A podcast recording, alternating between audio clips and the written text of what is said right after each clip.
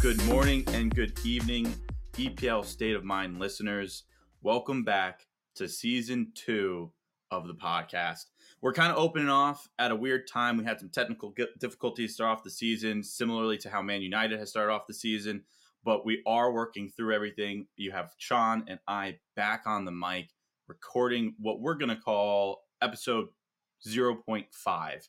What we're really doing right now, I just made that so Sean uh, obviously is is now in the mode for 0.5 we're doing a little bit of what we want to do earlier in the in the off season.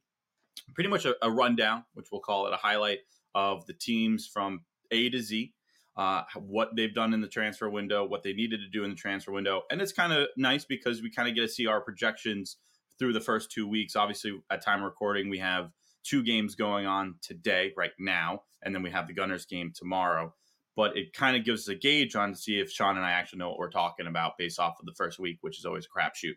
But all I know is that I could not have been happier last week with the open, opening games actually just physically returning. It feels like a large part of what I am now doing in life is back, and I get to watch some more soccer. So, Sean, I don't know about you, but how are you feeling, man? Yeah, no, I'm excited. Um, hope springs eternal every season on the first week.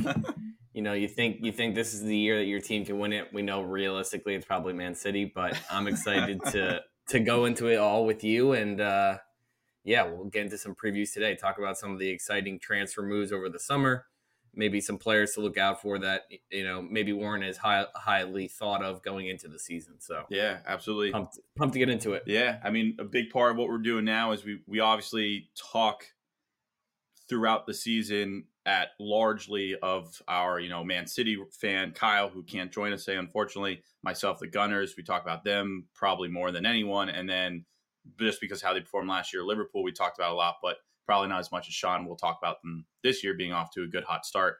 But we really want to get into the Burnleys. We want to get into Sheffield United. We want to get into the Crystal Palaces. We want to get into the the villas that we really didn't talk into. And this gives us an opportunity to give you guys out there an insight to these teams that you might just see pop up on a weekly or weekend basis based on like uh, you know they probably aren't going to do anything but we're going to give them a shot at getting what they are respected about. So sean is probably one of the most knowledgeable guys i know in any sport so he's going to give us the best analysis of some of these crazy ass teams. I've done my research but we're both going to be bouncing off each other the entire time and i'm really excited so we're going to go ahead and get started with this rundown with one of the most exciting teams last year that were not exciting but they came up and they were promoted last year and they managed to stay afloat. And that's the Cherries. That's Bournemouth. So AFC Bournemouth. Um, obviously, they play at Vitality Stadium. And just to start off, because they had some changes, I'll kind of kick off with what my big thing was. So the Cherries last year, if you saw our, you know, summer schools out for the summer rendition, we didn't rank the Cherries very highly in their performance. But obviously, if you stay up from, you know, the championship to the Premier League, it's a it's a feat in its own. They finished uh, what they they finished 15th in the season, which for them I believe was outperforming what they did last year. Throughout the board, if you look at their team stats, they were 18th and 19th in pretty much everything last year.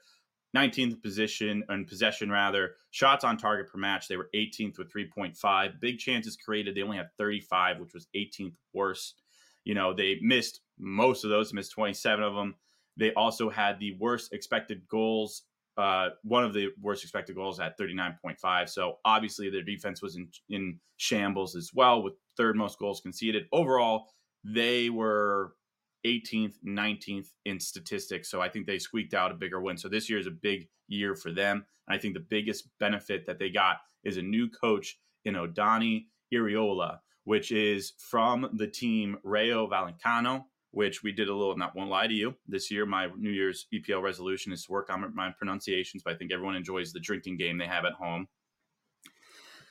So we'll see. We'll see. Sean, Sean, before we even started, said, Tess, we're going to go over one thing before we start this episode, and it is going to be Andoni Iraola and Rayo Vallecano. There's much more difficult ones further down the line, but I think he is going to be a huge factor he led his team to promotion the first year he managed them in the Spanish League Two, I guess, by winning the playoffs, and they were the last entry spot of six plates. So they didn't even, you know, really do too well during the regular season, but that's huge. Um, and he's kept them up there for two seasons in La Liga now. So he he currently plays the formation that the Cherries are used to, which is a 4 2 3 1, which they played 11, 13 matches in last year. So I think this coach, the, the Cherries brought in specifically because of his experience with a team similar to this and what they're able to do. So, Sean, why don't you why don't you get into what this team actually is able to do and, and give us our feedback on uh, and Andoni?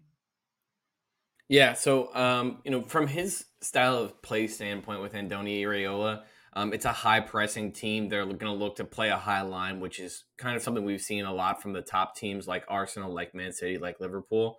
Um, so it's interesting that, they, that you know they approach the game the same way um, from that standpoint. Um, but like I said, very high intensity, high pressing, um, and just going off the notes that you put together. And I think this is a great point they really need more uh, creativity from midfield, um, and they've made signings this summer to address that. The first of which being uh, Hamed Junior Traore uh, from Sassuolo. He was a lone player for the second half of the season last year, played in seven games, um, but he did create the most chances per 90 during those seven games. Um, and then the other one that I wanted to point out was Alex Scott um, from Bristol City. Probably my favorite player to watch just, you know, when FA Cup was on and they ESPN does basically their version of Red Zone, where it just bounces around. Yep. Every time it went to Bristol City, I was excited to see what he did on the ball. Um, he can play both as a number ten or as a like an attacking number eight. Um, he was the championship young player of the season, which is significant because the players who have won that award recently have come into the Prem and, and done really well. Notably, Michael Olise, Dele Alli, um, and uh, there's a couple of others that are evading me right now. But um, basically, the guys that could come in have made an instant impact. Um, and then just the last one that I wanted to mention, um, further towards the dribbling and creativity standpoint, is Justin Kluivert. Mm-hmm. He was actually on loan at Valencia last year and led them in goals in with six. Um, but he basically will be responsible for being the guy that can score besides Dominic Solanke, their number nine, who led them assists last year in second goal scoring, and then Philip Billing, the six foot six Danish yep. midfielder who was their top goal scorer and also really drove them on in some games. Um, I think pretty much stole a point uh, against um, late in the season, and they also beat Liverpool based on his goal. So he's a big big piece for them. Um, personally, I think with the signings that they made in January, that's what basically kept them up last year, and I think it's given them a solid you know, core to build around, I, I actually think they're going to stay up again this year. I, I think they're going to progress, probably finish in a similar position, but with higher point totals and, and much better with the advanced metrics. Yeah, I, I would agree with that for sure. I mean, Alex Scott coming in at 25 mil a couple of days ago as their second highest signing of the season is huge. I mean, we did see, like you say, Traore through this, the second half of the season last year, and based off the first two games, it seems like he's picking up exactly where he left off. But you know, I I also agree with you. I think we'll see the Cherries live to see another season in, the EPL, roughly right around where they were. So I'm excited to see what they can do. Um, they already bettered their away score against you guys by about six goals. So that happened yesterday. So progress yep. is made progress is made there for the cherries. Um, but we'll we'll keep you guys in line on, on on their progress, obviously. And if you guys guys have any points or anything like that that you guys are big cherries fan, let us know. But we're gonna bounce around here. So we're gonna go to the greatest team probably on the planet, I reckon. And I think a lot of people agree with me on this one. You know, it's uh, the Arsenal FC. So obviously they outperformed a lot of expectations over the season last season they finished in second place which is a three position climb from the previous uh, season in fifth. So, getting into the season, I think there was a lot of hesitation whether or not Mikel Arteta was the one because the only thing that he's had won in the past was the was the uh, FA Cup, um, and he got lucky won that early. But the man had a season. Arsenal had a season, and this season we expect them to do the same, if not better. And that, for me now, is kind of the benchmark. So they finished around exactly where you should be in the table for second most goals, second most per average. They did have fifth most shots on target per match, which we need increase. And I think a lot of that happened with the with the loss of Jesus uh, right after the World Cup. But you know, Eddie Nketiah did a well job, a good job keeping that up. But where my area of improvement needs to be is is they were tied for second with most clean sheets, right behind Man U in clean sheets with 14, and then obviously the third best for expected goals conceded. The defense to me is where we need to tighten up a little bit, and we did a good job. And like Sean has mentioned a lot before, is we lost William Saliba, so that was a massive blow. I think in our team of the year highlight, we had pretty much everyone had William Saliba because of how much he meant to the defensive back line for Arsenal. So, you know, it sucks that, you know, we had the longest run on the on top of the league, on top of the table in EPL history and coming up short, of course, to Man City, who's just monsters in the long game and monsters on the run in. And it's no doubt that we'll be a competitor this year. And I'm really excited about a lot of the signings that we had. You know, we thought we were going to be losing Thomas Partey to Saudi Arabia, but we managed to keep him and we managed to keep a lot of our major players from last year. So when I'm talking about, about transfer action over the summer, Arsenal's got to be for me one of the best ones, right? So I look at their new signings and I look at the retention of the players because previously we did not have very good retention, we did not have good sales. Our value of our players are going up and they want to stay here. So we, we can talk about Gabriel, uh, who signed a new five year contract, right? He's here until 2026, 2027 now. Gabriel Martinelli signed a new contract towards the end of the season. He's did an extension for three years. He's here till 27, 28. Saka, which was our biggest one, who's arguably the most expensive winger in the world right now, other than maybe Vinicius Jr. Um, and he's right now going to be ours until 2026, 2027, which is great. Uh, Reiss Nelson, who is a core academy player of ours that I know your cousin is a huge Reese head. So always got to throw that one out there for him. I love that signing or extension rather. He is a great last minute, really dark horse kind of guy to expect to come out there and perform well, give his all. So that's great. And then William Saliba, who was probably one of the shakiest ones because he came back for one season after being French Defensive Player of the Year uh, and really had no history with Arsenal other than being loaned out all the time. So securing that back for us was gigantic. And then we did a really good job building off of that in the win- in the summer. Unfortunately, Jurriën Timber, 22 years old, uh, center back slash left back from Ajax, um, massive, massive loss already in the depth chart for us with his ability to play center back in in the Netherlands. He plays in a back three system, so that gives a little versatility of you can see him kind of play central. He plays out on the side. He's a very aggressive, forward thinking defensive back. So losing him to a knee injury like three or four others in the first week in the EPL is a massive, massive blow. But it will be exciting to see him come back, whether towards the end of the season or unfortunately next season, essentially as the new signing. Um, we did a really great job getting our transfers done early. And the first one, of course, being Kai Havertz, which was a shock for a lot of people. I think a lot of people forget that this guy has the ability as a national team player for Germany to perform extremely well. He was also the leading goal scorer for Chelsea last season and had previous seasons at Chelsea performing very well. Chelsea all around sucked last year. So I think he gets a really big shadow of that. But hopefully he can return to kind of his international form. Everyone forgets he's also like six foot three. So he's a monster up top.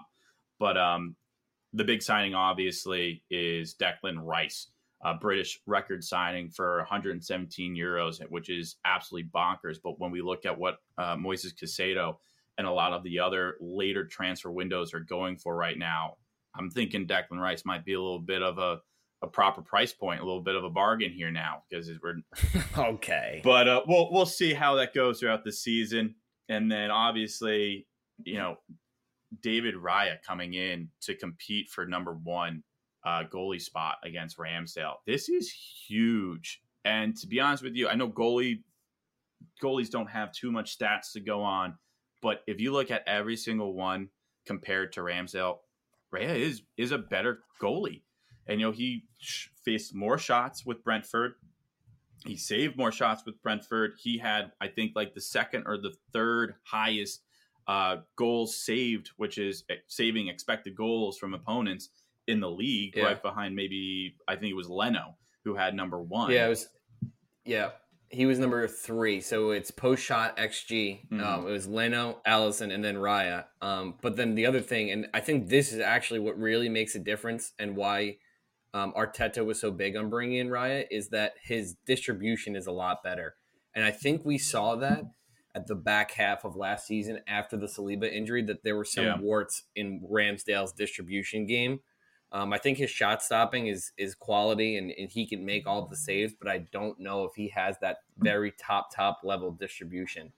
Um, and the one thing that I think that's kind of interesting, if Havertz plays more as a number nine than in midfield, which was what he's been rumored to be, hmm is with that height, like he's not he's not gonna like bowl you over. He's not Haaland where he's incredibly strong, but he is good in the air.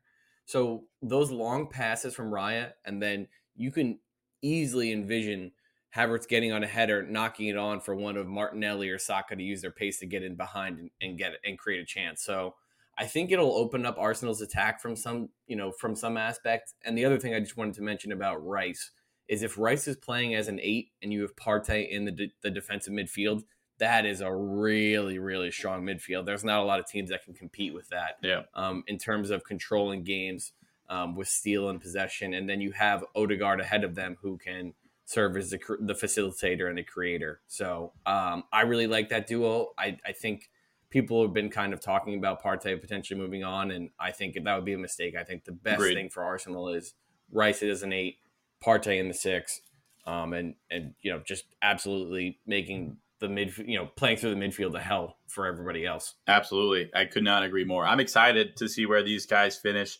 I'm I'm locking in a top four place for them. That's what it is. Obviously, goal wise, it should be winning all the domestic where they can and then have a great fucking run in the Champions League. You know, that's that's the goal to me. Winning the title should be priority number uno, or at least getting back to second place to show that we're here for the long game. With all the signings and the and the contract extensions, we're not going away anytime soon. So it'll be a really exciting season to watch with these guys, you know. So very cool there. But one that we are also very excited to watch, and to me has stolen the place from a Brighton in my kind of third tier team that or second tier team that I really like to enjoy and watch now is is Aston Villa. So Sean, why don't you get us started with Villa because I know you have a lot of players on here that you like and uh, kind of called this earlier in the summer that these guys are going to be a force.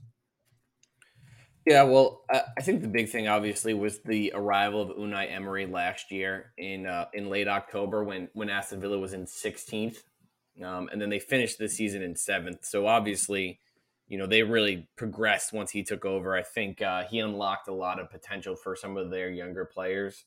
Um, some of the guys that that I that I've highlighted, I think are, could be really important for them is uh, Jacob Ramsey in midfield. Obviously, um, he's only 22 years old, but he's been playing at the top level for three years now. Um, and I, I think he's going to take a massive step with European football this year when they have, you know, they play in the Conference League. Um, but I also do like that they've added some depth to this squad as well.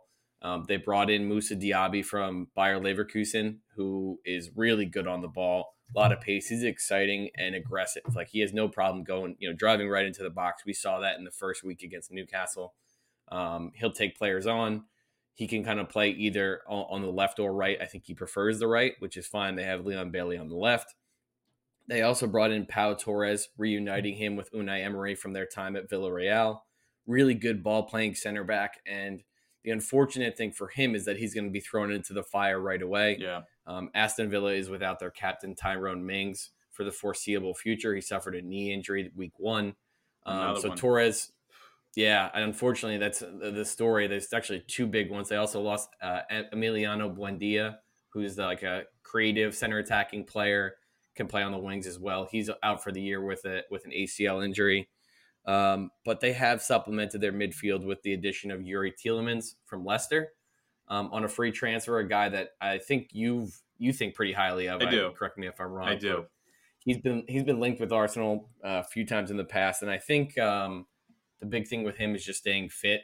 Uh, he has the talent, and he's been someone that you know. If, if you follow prospects or if you even play FIFA career mode like me, then you're a loser. He's somebody you've been aware of and been on your radar probably for for four or five years now, probably even longer than that. Um, but he just he does struggle with fitness, and I think that's that's the thing. If he can, you know, maintain a run of games and and be a contributing member of this team, that would be massive for Villa. Huge. Um, and then the other the other one was the signing they just made uh, earlier in the week, which was Nicola Zaniolo from uh, from where was he? Gal- oh, he was at is it Roma? Roma. Yeah, yeah, yeah. Um, Center, yeah, he's a direct replacement for Buendia. They bought him on a loan to buy option. Um, another player who struggled with fitness though, so that that is somewhat of a theme with the guys that are on this roster. Yeah. Um, so it really does come down to, you know, can can they sustain injuries and and progress going forward? But I think this is a strong team. I expect them to finish in the top half once again. I think, you know, of the teams that you mentioned outside of the big six, quote unquote, um, Newcastle is obviously the best one. Um, but I would say Villa's right there with with Brighton, um, slugging it out for that seventh, sixth, seventh, eighth spot. So somewhere around there, I, I could see them finishing. But it depends on whether or not a they can, you know, cope with dealing with with playing football twice a week, and then also, um, you know, some of the injuries that have already beset the squad. Yeah, it's it's tough, and especially for these smaller teams that don't have as much as um, a wallet as like an Arsenal, a Chelsea, a Liverpool, or you know the Big Six. When they get introduced to European football, it's a it's a pretty big shock. But like you mentioned, Unai Emery might as well get a trophy himself for the ability that he has to manage a squad in tournament play and regular. He does it time and time again. He did it with Villarreal. He did it with Arsenal for the season when we made a, the deep run in the Europa. Uh, the guy is a genius when it comes to managing a squad like that. And you can tell by the signings that they've made, he had a heavy influence in who he brought in because everyone that he brought in has cup experience. He brought in, you know, Uh, a 24 year old Diaby. He brought in 26 vet Torres, 26 year old Tielemans. Everyone has had experience with tournaments. And when you have a young team to start out with, with them, getting this age and getting the experience is so critical and crucial to play a role in helping the others understand priorities, understanding the training that needs to occur, how you do all this stuff. And then you did a fantastic job bringing some dead ringers with experience there. And then one guy I will mention as well because we didn't see him since his uh, his Achilles. Uh, he tore his Achilles last year. Was their marquee signing last summer of Diego uh, Carlos at center back? We obviously lost Mings, which everyone I think is a little bit upset about that. But you brought in two very key center back roles last year. They brought in one and weren't able to use them, so it's almost a new signing for them this year. But absolutely will be intense to watch them play. I think they played well against Newcastle for the first half of the first half, and then Newcastle's energy just went through the fucking roof. Um, but we'll keep our eyes on Villa for sure. Another one that we'll, we're going to have to keep an eye on because of the hot start they've gotten off to, a lot hotter than I thought they would get off to, is Brentford, the Bees. And right now, we're going to start off episode 0.5. The Bees are buzzing already. It's crazy. So they opened up with, I believe, two wins already. Yesterday, they won 3 nothing against Fulham. And the other day, uh, last week they also won. Let's see here. Where no, it was a draw. It was, it was a, a, draw. They, they drew at Tottenham. That's right. But that's still a good result. That's still a good result. That's a very good result. It was home, so a nice little London derby there to start off with. But to to what I was thinking, and I still think they won't be as good as they were last year, mainly because they lost, in my opinion, their two best players. One, their goalie, who by far was probably the goalie of the season for a lot of people out there and number two is Ivan Toney, over 200, you know, breaches in code of conduct for betting caught up to him. And uh, he's out essentially till after the winter break. And to me, their attacking prowess was what struggled the most. You know, average possession, they were 16th with 43.5%. Expected goals, they were seventh with 57.9. Big chances created with 66. And their leading goal scorer was Ivan Toney. So they have to find a void that they have to fill it. So I know, you know, it's it's easier said than done, but I think right now, based off of their start, and obviously they played most of the game yesterday with with a, a one man advantage against Fulham, who got a red card, but they already have five goals for the season. So maybe it's not as big of a concern as mine, but definitely will be, I think, moving forward if they go on a drought. Um, a couple key signings that they brought in, obviously for me, is Mark Flekken from SC Freiburg. Uh, he is kind of a second. He's he's kind of like the Walmart man of uh, David Raya. I want to say he He's 30 years old, which isn't horrible in terms of goalie age, obviously. Um, but he had a very good year in the Bundesliga. He was third in highest save percentage, sixth in highest saves per 90, and second in most goals prevented in the league. So right off the bat, they kind of got a discounted Raya. Uh, he only came in for 13 mil. That void essentially could be filled. I know a lot of people in the fantasy fantasy Premier League. It's a it's a cheap pickup for him, and I think it's of high quality. I don't think it's at the same level as a lot of our guys here, but I think they'd get a good job trying to fill that void. And the other one for me, I know there's one or two other more, uh, is Nathan Collins, 22 from Wolves. He's kind of he's an Irishman, so in of your blood there, Sean, and uh, and he is six foot four. All right, and their current center back is six foot six. So these guys are going tall boy summer, and it's it's working out for them. So we'll see. He he is young. He's EPL proven. So he came in for 26, 27 million euros, really. So I'm excited to see him play a little bit more and, and be more of a key factor, I think, in this squad. What are you thinking about the bees, brother? Yeah, no, I think you covered a lot of it. Obviously, the big the big news is Toney's not not available. Um, this was a team that was phenomenal at set pieces last year. They scored the second most in the league. Um, and I think Collins will contribute to that as well. Obviously, Ethan Pinnock is the guy you're referencing, mm-hmm. who's six foot six. Collins is six foot four and really good in the air, so I wouldn't be surprised if he picked up two or three goals off set pieces this year. Um, the two guys that are really going to make the diff- make or break their season for me are Kevin Schade, who uh, is basically their their um, record signing. Um, he was signed in the offseason, or excuse me, actually in January on loan, and then on a, on a permanent basis this summer. Um, and then Bryan Mbeumo, who basically is taking on the oh, yeah. role of Ivan Toney. He played alongside Toney last year. He had nine goals and eight assists. They're basically going to need him to put up 15 plus goals if they want to finish in a similar or higher position than they did last year. Um, but those are the two guys to look out for. I think Schade is six foot one, and he had the highest uh, sprint speed timed in the Bundesliga in the last two seasons. So he can fly.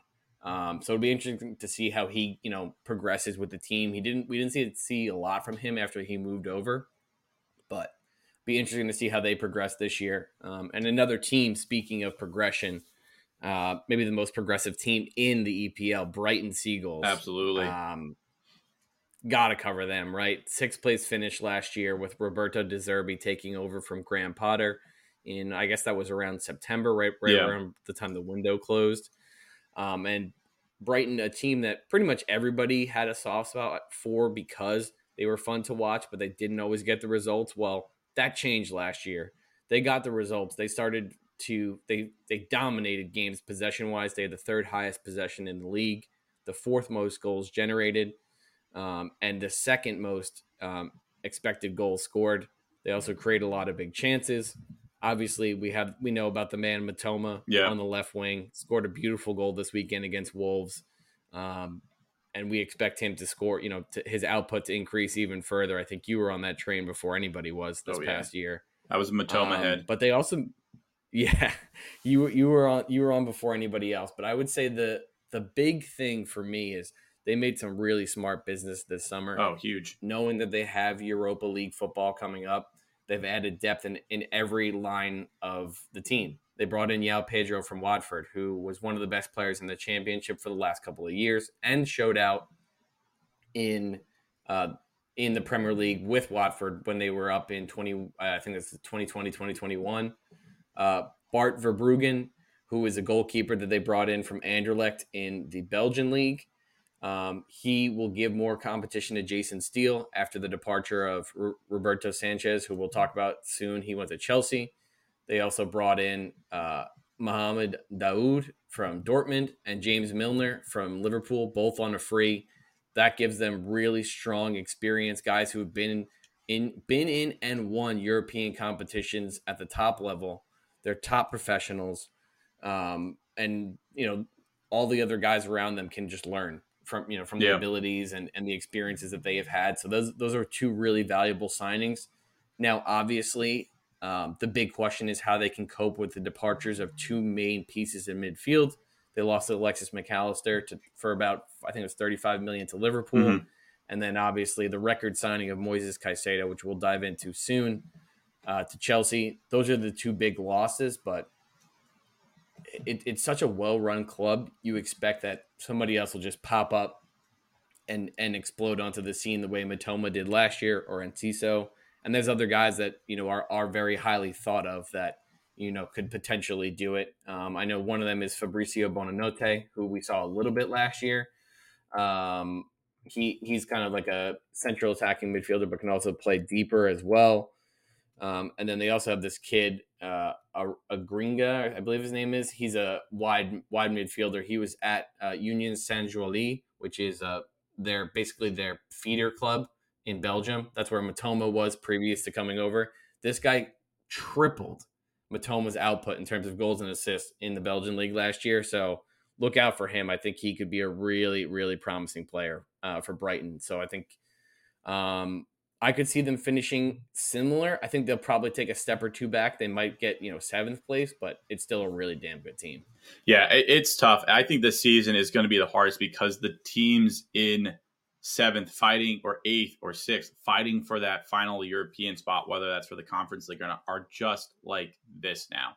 They all have extreme quality. I mean, we can pretty much bank that the next uh, Caicedo is going to come from Brighton's uh, South American recruiting team because they just do God's work, right? It's absolutely insane. But it, this is an extremely young team. They're the third youngest in the EPL, even with grandfather time himself, James Milner, on the squad now. Their young, their their average age is twenty four point nine, and it's extremely impressive.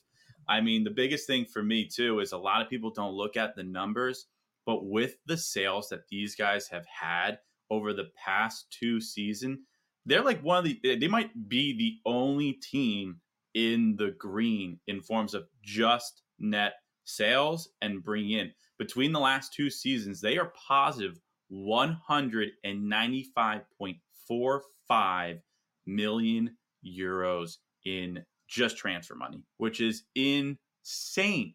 And they're no, showing no signs of slowing down.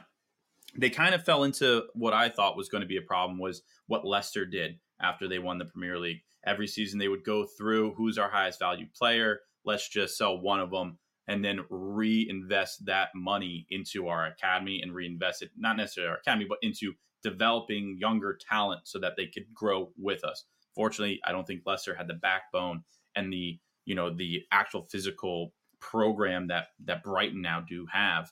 Uh, but it's definitely a crazy thing to consider when you're looking at everyone spending millions and millions of dollars. Brighton's racking in the cash and still performing, beating Luton Town five one, and then beating who was it yesterday four one? Was it Wolves? Wolves. They built yeah, Wolves four one. Wolves. So you know it's it's something else to consider. And I personally, at the beginning of the season, thought that Villa uh, would finish higher than Brighton because of the sale of uh, Caicedo and Mac Allister and just losing that large backbone, like you were saying. But we will see. We will see. One team, though, moving on, also exciting, young squad. I think they are now the second youngest squad in the Premier League, and now in the Premier League is Burnley. So last year they were promoted, right? I think the fastest of championship history under Vincent Kompany, which is great to see the ex Manchester City captain, now back in the Premier League as a gaffer. So they led the championship to a W with 101 points, which is the second highest since Leicester in 2013 2014, who finished the league with 102 points. And they obviously finished it weeks and weeks, weeks and weeks before actual championship Sunday and championship Saturday and whatever you want to call it. Uh, one thing that I found was very interesting is that this is one of the only teams I looked into for typical formation that played all of their games the same. They did 4 2 3 1. They played all 42 games in this formation. So I think we could kind of expect what we're going to get from them. Obviously, they were first in all the categories for the for the championship, except for three areas. Expected goals, they were third, and Sheffield United was higher. Shots on target per match, they were second, behind Sheffield as well and the big chances created, they were third with 69 behind Sheffield.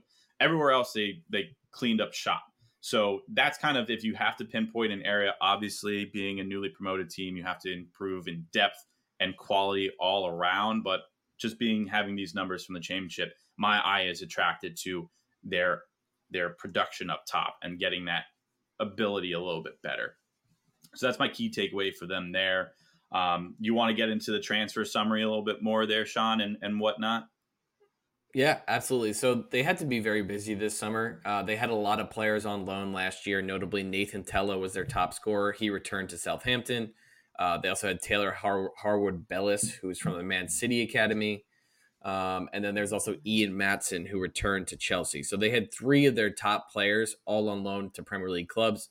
So to I guess replace those losses, they brought in Sander Berge from Sheffield United. So that's a that's a double win. First of all, it strengthens strengthens their midfield with someone who has Premier League experience.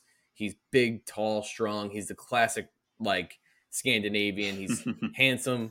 He's blonde. He's very pale. Yeah. Um, but he's a good player. Um, and, and, it also weakens a relegation rival in Sheffield United, yep. a team who was fellow, you know, promoted alongside them um, via automatic promotion. They also brought in James Trafford from the Man City Academy. Um, he was England's goalkeeper at the U21 Euros this past summer and showed out. Uh, he had a clean sheet in the semifinal and the final. And in the final against Spain, I'm sorry, Juan, cover your ears. uh, he he made a stoppage time penalty save to seal the victory for England. Um, he was brought in for just under 18 million pounds. I think he's going to be a really interesting player to watch at Burnley this year. Um, and then a couple of other signings. They signed two Irish guys, um, which is always a good way to get into my heart. They signed Dara O'Shea from West Brom and Michael Obafemi from Swansea. Uh, Obafemi did spend time with Burnley last year on loan. He's built like a brick shit house. I think he's like 5'9", 180 pounds. This so, insane. Um, I like him a lot. He, he, scored five goals on loan in just 12 appearances. Um, and then O'Shea kind of gives them versatility. He can play center back. He can also play out uh, at right fullback. Um, but the biggest signing of the summer was Zeki Amdouni, a striker from Basel in the Swiss league. Um, he's got international experience. He's played five times in uh, for the Swiss national team, um, but he also broke out last year. He had 22 goals and five assists and he was also one of the top pressing forwards outside of the top five leagues in um, top five leagues in Europe. Uh, he was the 99th percentile for tackles by a striker and, and the 89th percentile in interceptions. That information comes from FBref.com. Um, but that's interesting because Vincent Kompany, the former Man City captain, likes to play a very up tempo, aggressive style of play. And um, obviously, you know the pressing side of things is is a it's huge key now. component of that. Yeah. So having someone that can lead the line is invaluable. I mean, we've seen it with a, a, bunch of other teams that you know that first player who leads the press has to be, uh, you know, have high football intelligence and and um, also you know kind of awareness of angles and things. You know where to push the ball essentially because you're trying to filter it. Um, you know, with pressing, basically the idea from the modern standpoint is basically you're trying to push it into uncomfortable areas mm-hmm. of the pitch where they either have to you know make a difficult pass that you can win or they concede possession they just huff it long yep so um, we'll see how you know how much impact Zeki can have but be interesting to watch him from that standpoint as well absolutely it's just an exciting team to watch. You know, anytime you have someone coming up from the championship, and you know, of course, they they get dealt the the unfortunate hand having to play the champion of the Premier League on day one, as as per usual. But if you watch that first half of that first game, I think Burnley did a very good job uh, keeping at pace and not totally crumbling into uh, City's hands. There, unfortunately, they didn't get anything from it but it's a nice thing to chalk off the building block right away too. Now that's off your table. Now you can focus, you know, on a little bit other reachable wins and draws. Yeah, I, I definitely I think that's a great point too, and it and it brings up something that I think is kind of interesting. We saw it last year a bit um, when they went to the FA Cup semifinal. Um, they play their game regardless of opponent. So they're going to play high pressing, possession based football, no matter who it is, whether it's Man City or you know Mawa City. They don't care. They're they're they're going to play their game, um, which you know is admirable. But I think if they do have a couple of harsh results go against them, that's the only way I could see them going down is just like basically a failure to adapt. Um, I do think that they have a much better squad than the other two teams that were promoted, and I expect them to stay up. But that's just one thing to make a note of. Just because you mentioned it, it kind of triggered something in my brain. Sure. Um, they got drop. I mean, absolutely drummed by Man City last year. I think it was like six nothing in Yeah, the semifinal, yeah. and they were just still playing the same way, playing out from the back. So when you play the top teams, they're probably gonna either there could be some ugly score lines, but I think overall they're gonna make enough points to stay up. Yeah, for sure, agreed. And if if you compare them to the teams that were actually promoted last year, and not it's it's not very common that all three promoted teams stay up in the season. I think Burnley has a very good chance of outdoing these teams that were promoted in in expected finish from the start of the season than what they were last year. I think Fulham came out and surprised us just a little bit on how high they were able to finish, but I think Burnley has the ability to do something very similar this season. One team going on to the next one here that has the ability to do a world, I'm going to say a universe better than what they did last year is Chelsea. You know, the London rival to my favorite team, not the primary rival, but I think everyone's rival can be said this season just because of what they have done. I think the biggest thing is what they have done transfer wise and what they have done to the market in general. I fully, and this is just me being biased and also not being a massive fan of the club in general. I think Chelsea has destroyed the market and the and the value of what a lot of teams are now forced to pay because of their loophole that uh, they found with um, amortization, spreading their transfer fees across the extent of their new incoming players' contracts. Smart. You got to give it to these guys. They found out what they needed to do in order to pretty much buy three new teams and afford it.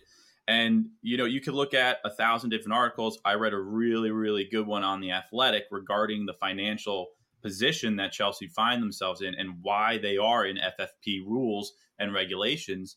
And it's because they have offloaded their highest salary players between you know Kai Havertz, uh, Kovacic to Man City. Uh, they sold Mason Mount, an academy grad, for straight profit from uh, to Man U. But these guys had the highest salary, which over weekly salaries and year by year it adds up to almost essentially more than what transfer fees are these days.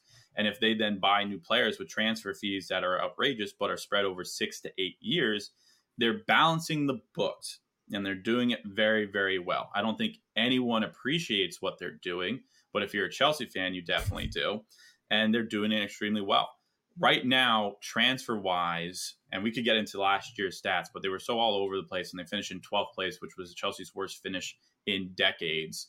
Um, they were poor everywhere. They needed to increase their more so their attacking prowess because defensively, we, we talked about this with my brother last year on our Chelsea spotlight. Their so, their defense was very solid.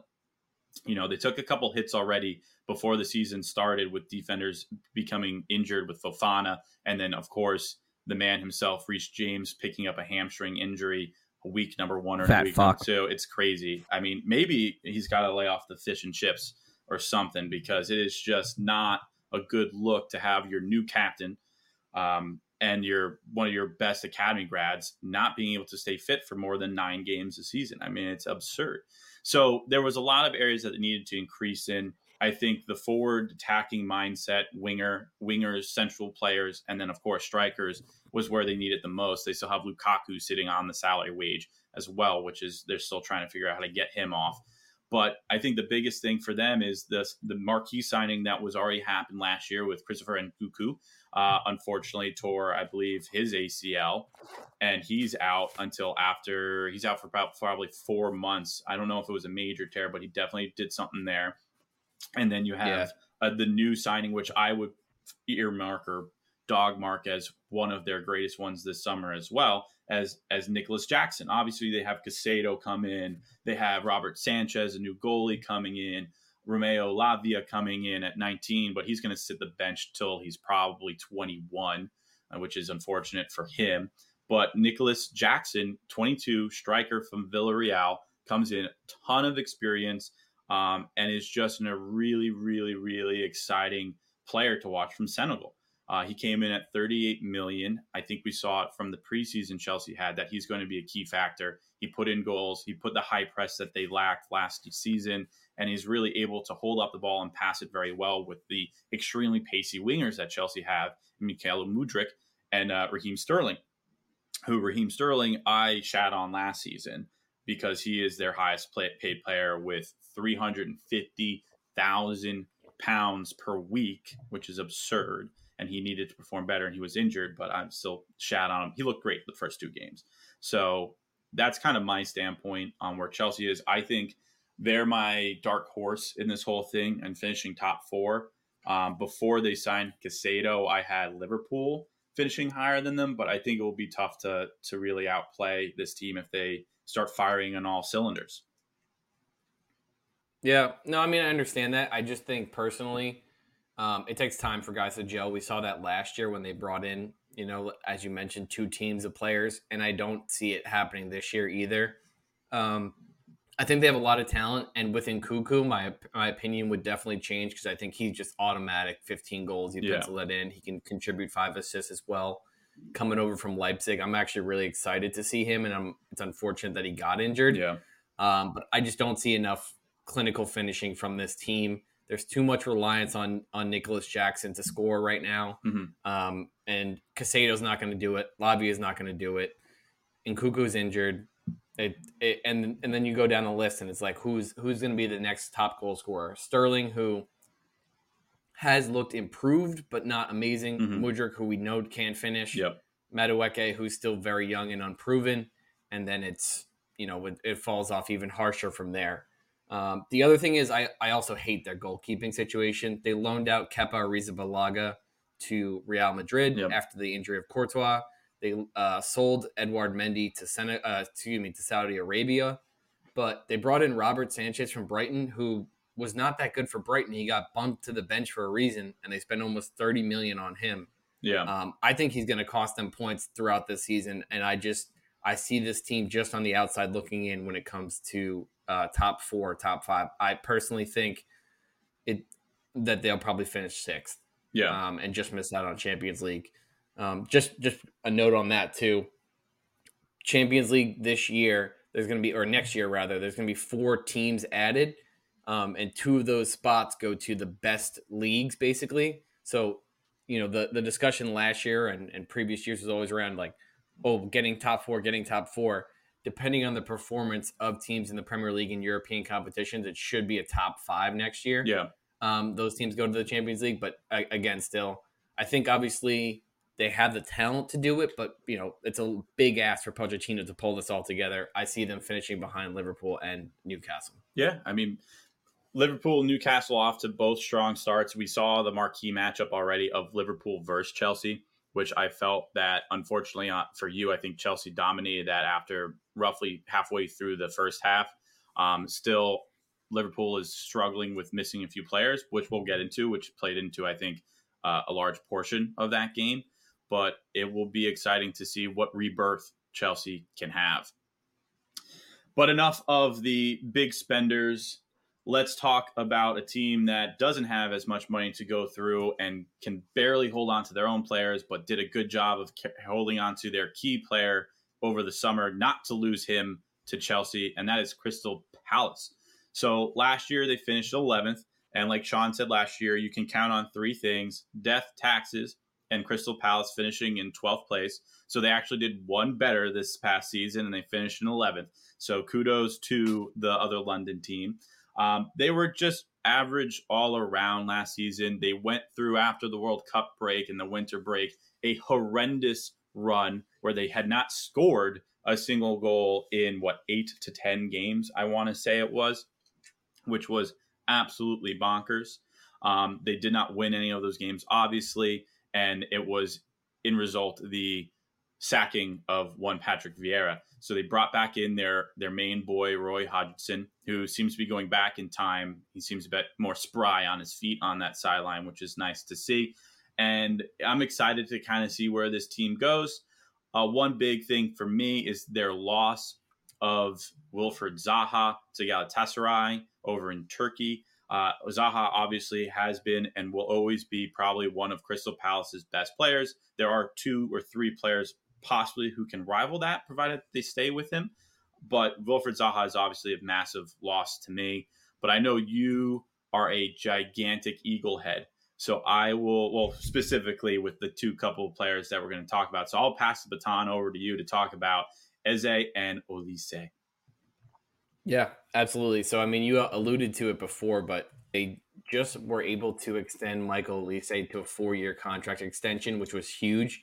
Um, there was rumors that he had a 35 million pound release yep. clause that was going to be activated by Chelsea, um, but that I guess turned out not to be the case, and they extended him on a long term deal, which is massive. Um, he had 11 assists last year, which was tied for second in the Premier League, and then they also have my boy Eberechi Eze in midfield, who can just glide past players. He's one of the you know the silkiest and most entertaining players in the league to watch. Um, if you listened to this podcast at all last year, I probably waxed poetic about it like different times.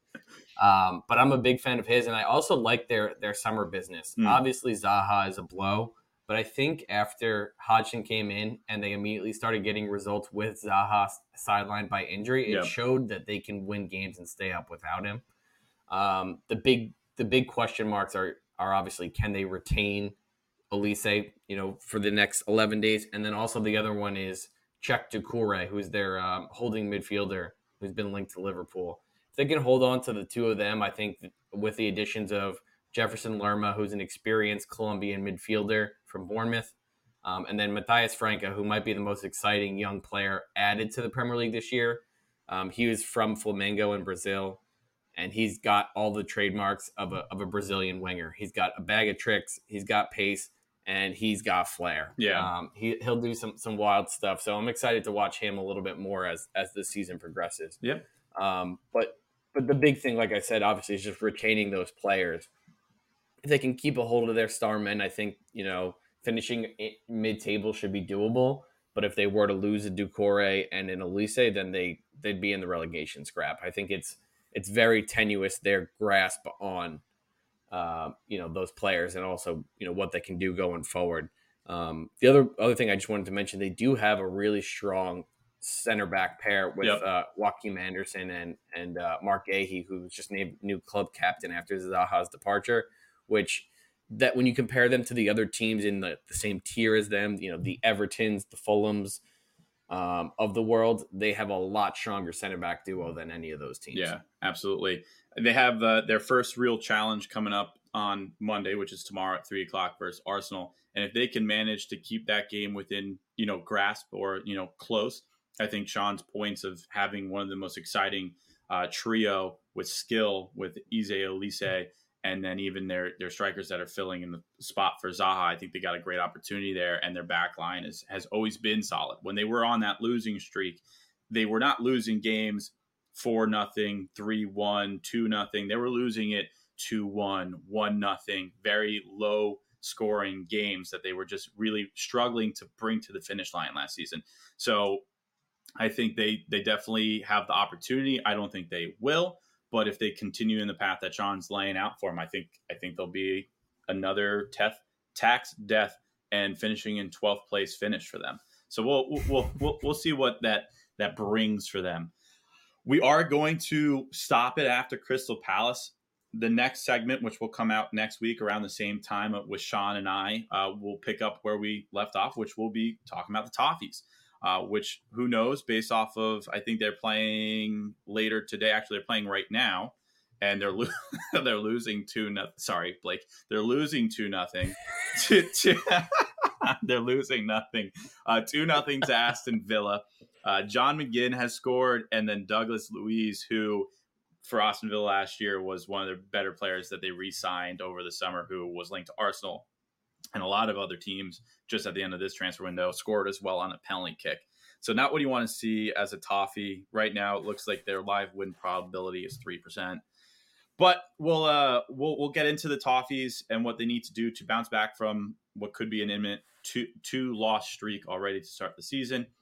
But the end game here, guys, is I'm just excited to be back talking about it with Sean, and then Kyle will be back on with our regularly scheduled programming throughout the season. Will be on Mondays and Tuesday nights. It really depends on when my uh, you know adult grandfather kind of soccer season ends in Hoboken, I'm still trying to chase the dream. I'm thinking that Inter Miami might have some extra cash to spend, and I've always wanted to go down south.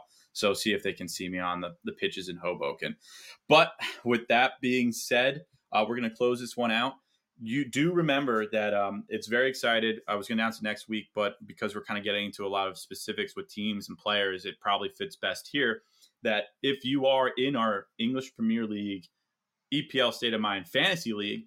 Give us a follow on Instagram, on Twitter, in order to win the prize of the century, which is a brand spanking new 24 25 season of team of your choice for next season. Enter that season in style. You have to follow us on Twitter and Instagram, and then give us that follow or download and like on your platform of choosing for the the vocalists of myself and Sean on on our podcast. So make sure to listen to this because we're going to be dropping a lot of good tidbits throughout the season on what players are looking great, which ones you might be able to have on the bench for a little bit cheaper. And then obviously we'll give the first place team in there right now, which we have almost 40 teams in the in the league, which is a great turnout. So very excited about that. First year we're doing this, but make sure you uh you give us those follows. Sean, anything to sign off with, my man? No, I'm just uh, I'm excited to be back, and uh, yeah, just look out for more content. We'll be recording our regular episode uh, later on in the week, and then, like James said, we'll also be doing a, a, a preview of uh, some of the other teams in the league uh, next week as well. So be on the lookout. But I appreciate everyone taking a listen, and any questions you have, obviously reach out to the two of us. Um, maybe we'll talk about it on the pod. Yeah, absolutely. With that beautiful sign off.